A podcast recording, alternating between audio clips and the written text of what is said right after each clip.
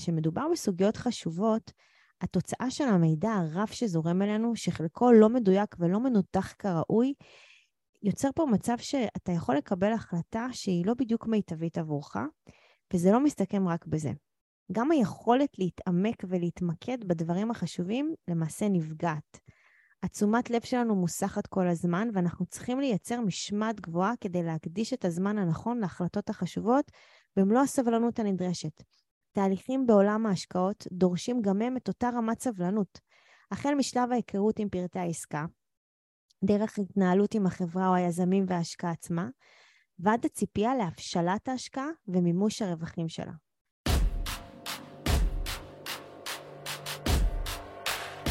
ברוכים הבאים למדברים השקעות עם עמית ואגר.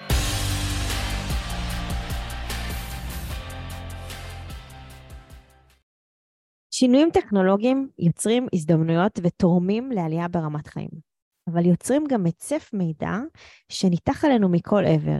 זה העולם שבו אנחנו חיים כיום, לטוב ולרע.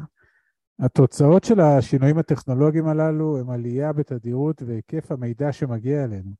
אנחנו מקבלים ללא הפסקה הודעות, חדשות ועדכונים, הודעות פוש בסלולר, מידע בלתי פוסק ואינטנסיבי באפליקציות המסרים, נוטיפיקציות בפייסבוק, באינסטגרם ובכל מקום שאליו נפנה את פנינו, את אוזנינו ואת ראשנו. רוב המידע שזורם אלינו הוא תולדה של אלגוריתמים שלומדים אותנו בכל פעולה שאנחנו מבצעים ויש בה חתימה דיגיטלית.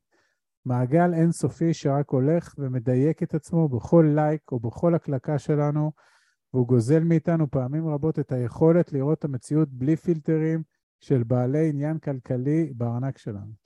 עכשיו, כשמדובר על נושאים שוליים שאינם משפיעים בצורה דרמטית על החיים שלנו, הם מסתכמים לעתים בהפרעה לסדר היום שלנו. אבל כשמדובר בסוגיות חשובות, התוצאה של המידע הרב שזורם אלינו, שחלקו לא מדויק ולא מנותח כראוי, יוצר פה מצב שאתה יכול לקבל החלטה שהיא לא בדיוק מיטבית עבורך, וזה לא מסתכם רק בזה. גם היכולת להתעמק ולהתמקד בדברים החשובים למעשה נפגעת. התשומת לב שלנו מוסחת כל הזמן, ואנחנו צריכים לייצר משמעת גבוהה כדי להקדיש את הזמן הנכון להחלטות החשובות במלוא הסבלנות הנדרשת. תהליכים בעולם ההשקעות דורשים גם הם את אותה רמת סבלנות. החל משלב ההיכרות עם פרטי העסקה, דרך התנהלות עם החברה או היזמים וההשקעה עצמה, ועד הציפייה להבשלת ההשקעה ומימוש הרווחים שלה. עכשיו, מי שמנסח את זה בצורה הטובה ביותר זה וורן באפט, באחד המשפטים הידועים שלו, שאתם יושבים עכשיו בצל כי מישהו שתל כאן עץ לפני הרבה שנים. רובכם בוודאי מכירים מקרים של מי שבחרו לממש השקעות בגלל התפתחויות נקודתיות כמו אירועים ביטחוניים או מגיפות עולמיות והצטערו על כך. במקרים אחרים אף החליטו אנשים לממש השקעה רק כי בפרק זמן קצר היא הצביעה על הפסד ולהפתעתם בטווח ארוך התבררה כהצלחה ענקית. לעתים אין מה להמתין, האינטואיציה שלנו נכונה בקטיעת הפסדים, אבל כדי לקבל החלטה נכונה חשוב לבחון בכובד ראש וברצינות אם תנאי ההשקעה באמת משתנים לרעתנו בנקודות הזמן השונות. בעולם שבו הכל קורה ממש עכשיו, וכשזמן התגובה המצופה מאיתנו למעשה קצת הולך ומתקצר, הולכת וגדלה גם ההשפעה של החלטות קצרות טווח בהשקעות. למשל בשוק מטבעות הקריפטו, שכולל אלפי מטבעות שונים שהיצרנים שלהם בטוחים שהביאו לעולם את הפתרון הטכנולוגי הגדול של המאה ה-21, ברור לכולם שרובם של המטבעות האלה לא ישרדו ולא יבשילו לכדי מוצר מהפכני. הנתון הזה לא מפריע למיליוני אנשים לקנות ולמכור בקצב תזזיתי את המטבעות, באופן שמייצר להם לעתים אפילו תוך ימים אה, ממש קצרים, תשואות והפסדים על הנייר בגובה של מאות אלפי אחוזים. בשוק הקריפטו, לרוב המשקיעים המונח סבלנות הוא בכלל לא חלק מהלקסיקון. משך הזמן בהשקעות חשוב יותר מהניסיון לתזמן את השוק. לא תמצאו גורם מקצועי אחד בשוק ההון שלא יחזור על האמירה השחוקה אך הנכונה לפיה לא ניתן לתזמן שווקים, אנחנו רואים את זה כל הזמן, כל יום, כל שבוע, כל חודש, כל שנה. במציאות עדיין רווחת ההסתכלות על השקעות בשווקים לטווח קצר. כאן ראוי להזכיר שוב את וורן באפט, שטוען כי מסחר יומי ותדיר במניות לא יוביל לתשואה גבוהה יותר ביחס להשקעות לטווח ארוך, והתוצאה תהיה בעיקר תשלום גבוה של עמלות. זה וורן באפט, אחרי 70 שנה שהוא משקיע. התנודתיות הרבה בשוק ההון היא אחת הבעיות המרכזיות באפיק הזה. מאחר שהיא מכניסה לסל השיקולים של המשקיעים משתנים פסיכולוגיים שעלולים להגביר חשש מהפסדים ולהוביל להחלטות פזיזות. כאן מגיע יתרון של עולם ההשקעות האלטרנטיביות שאינן שכירות.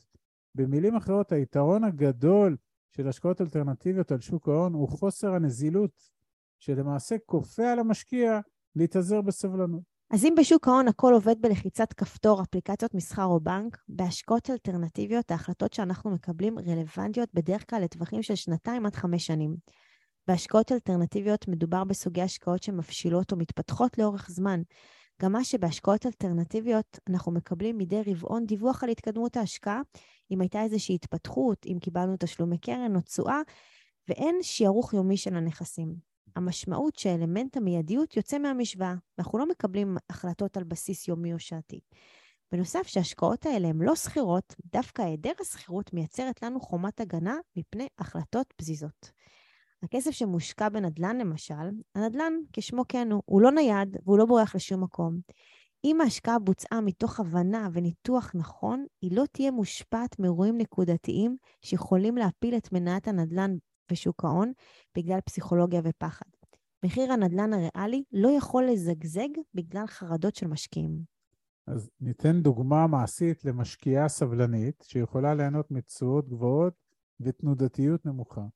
אז למשקיעה שלנו יש 260 אלף שקל פנויים, נגיד, בחשבון העו"ש, והיא מתלבטת כיצד להשקיע אותם. היא בת 26, השתחררה משירות קבע, וחסכה עד היום את רוב משכורתה בפקדונות בבנק שלא הניבו תשואה כמעט. כעת היא רוצה לבחור במסלולי השקעה שיניבו לה תמורה, היא לא צריכה את הכסף באופן מיידי, והיא מעוניינת להצמיח אותו. החיילת המשוחררת במקרה שלנו שונאת להפסיד. אתם מכירים את זה? היא רוצה להשקיע, אבל אם היא תרכוש למשל קרן נאמנות או תעודת סל וזאת תהיה בצורה שלילית לתקופה מסוימת, היא תתפתה למכור אותה ותקבע את ההפסד. לטעמנו היא יכולה לבחור, תוך התייעצות כמובן עם אנשי מקצוע מומחים, ביצוע כל הבדיקות והמחקר עצמאי, בהפקדת כספים למכשיר פיננסי כדוגמת פוליסת חיסכון, או קופת גמל להשקעה, או מכשיר פיננסי אחר. משך הטווח של ההשקעה המינימלי שלה יעמוד על כשבע שנים. פרק זמן כזה בשוק ההון לא מושפע ממגמות ושינויים זמניים. המשקיעה שלנו יכולה להישאר עם פוליסת החיסכון, כלומר עם השקעה בשוק ההון בלבד, אבל היא יכולה גם לקבל הלוואה כנגד הפוליסה. כמובן שלאחר בדיקת האטרקטיביות של הלוואה כזו, אולי לאחר המתנה מסוימת לירידה בשיעורי הריבית הנוכחית, אם אנחנו מדברים על העת הנוכחית, ינואר 2023, גובה הלוואה כזו, אם תבחר לקחת, יכול להגיע עד, 40, עד 80 אחוז מהכספים שהפקידה, כלומר, אם הפקידה 260 אלף שקל לאותה פוליסה, היא יכולה לקבל הלוואה של 200 אלף שקל, שאותם היא תוכל להשקיע בהשקעה אלטרנטיבית לשוק ההון, דוגמת נדל"ן, שיהיה בסיכון בינוני עד נמוך, עם בטוחות חזקות. כך למעשה היא תרוויח פיזור בהשקעות וגידור הקורלציה של כספי המינוף משוק ההון. אז עכשיו אתם בטח שואלים, מה יצא לה מכל זה? הכסף שהיא חסכה יופנה לאפיק סולידי יחסית אה, בשוק ההון, ואם היא תתמיד לא לגעת באפיק זה למשך שבע שנים, צפוי לה רווח נאה. בנוסף, היא השתמשה ב-80% מהכסף שלה פעם נוספת, והשקיעה אותו באפיק אלטרנטיבי לשוק ההון, שנשען על בטוחות חזקות. שוב, בהנחה שתנאי הלוואה אטרקטיביים מספיק, גם כאן אפשר לנקוט בגישה סבלנית ולהמתין לזמן הנכון ביותר למהלך הזה. Mm-hmm. בצורה כזאת היא פועלת למקסם את ההון העצמי שלה, והיא נמנעת בסוג של כורח חיובי מהחלטות פזיזות. ואחרי שבע שנים, אותם 260 אלף שקל שחסכה, הם הפכו להשקעות בסך כולל של 460 אלף שקל, והם יניבו תשואה שכנראה תלמד אותה שיעור או שניים על חשיבות המילה סבלנות בעולם ההשקעות. תודה חברים. בהצלחה. עד כאן להפעם. כרגיל, שמחנו לשתף בידע ובניסיון שלנו, מקווים שנתרמתם. מי שממש רוצה להכיר ולהיחשף להזדמנויות ההשקעה בהן אנחנו משקיעים, מוזמן לאתר שלנו, תוכלו למצוא הכל שם. אנחנו כמובן גם פעילים בכל הרשתות החברתיות, מוזמנים לעקוב אחרינו. אם אתם מכירים אנשים נוספים שהתכנים שלנו יכולים לסייע להם, נודה לכם מאוד אם תשתפו אותם. להתראות חברים.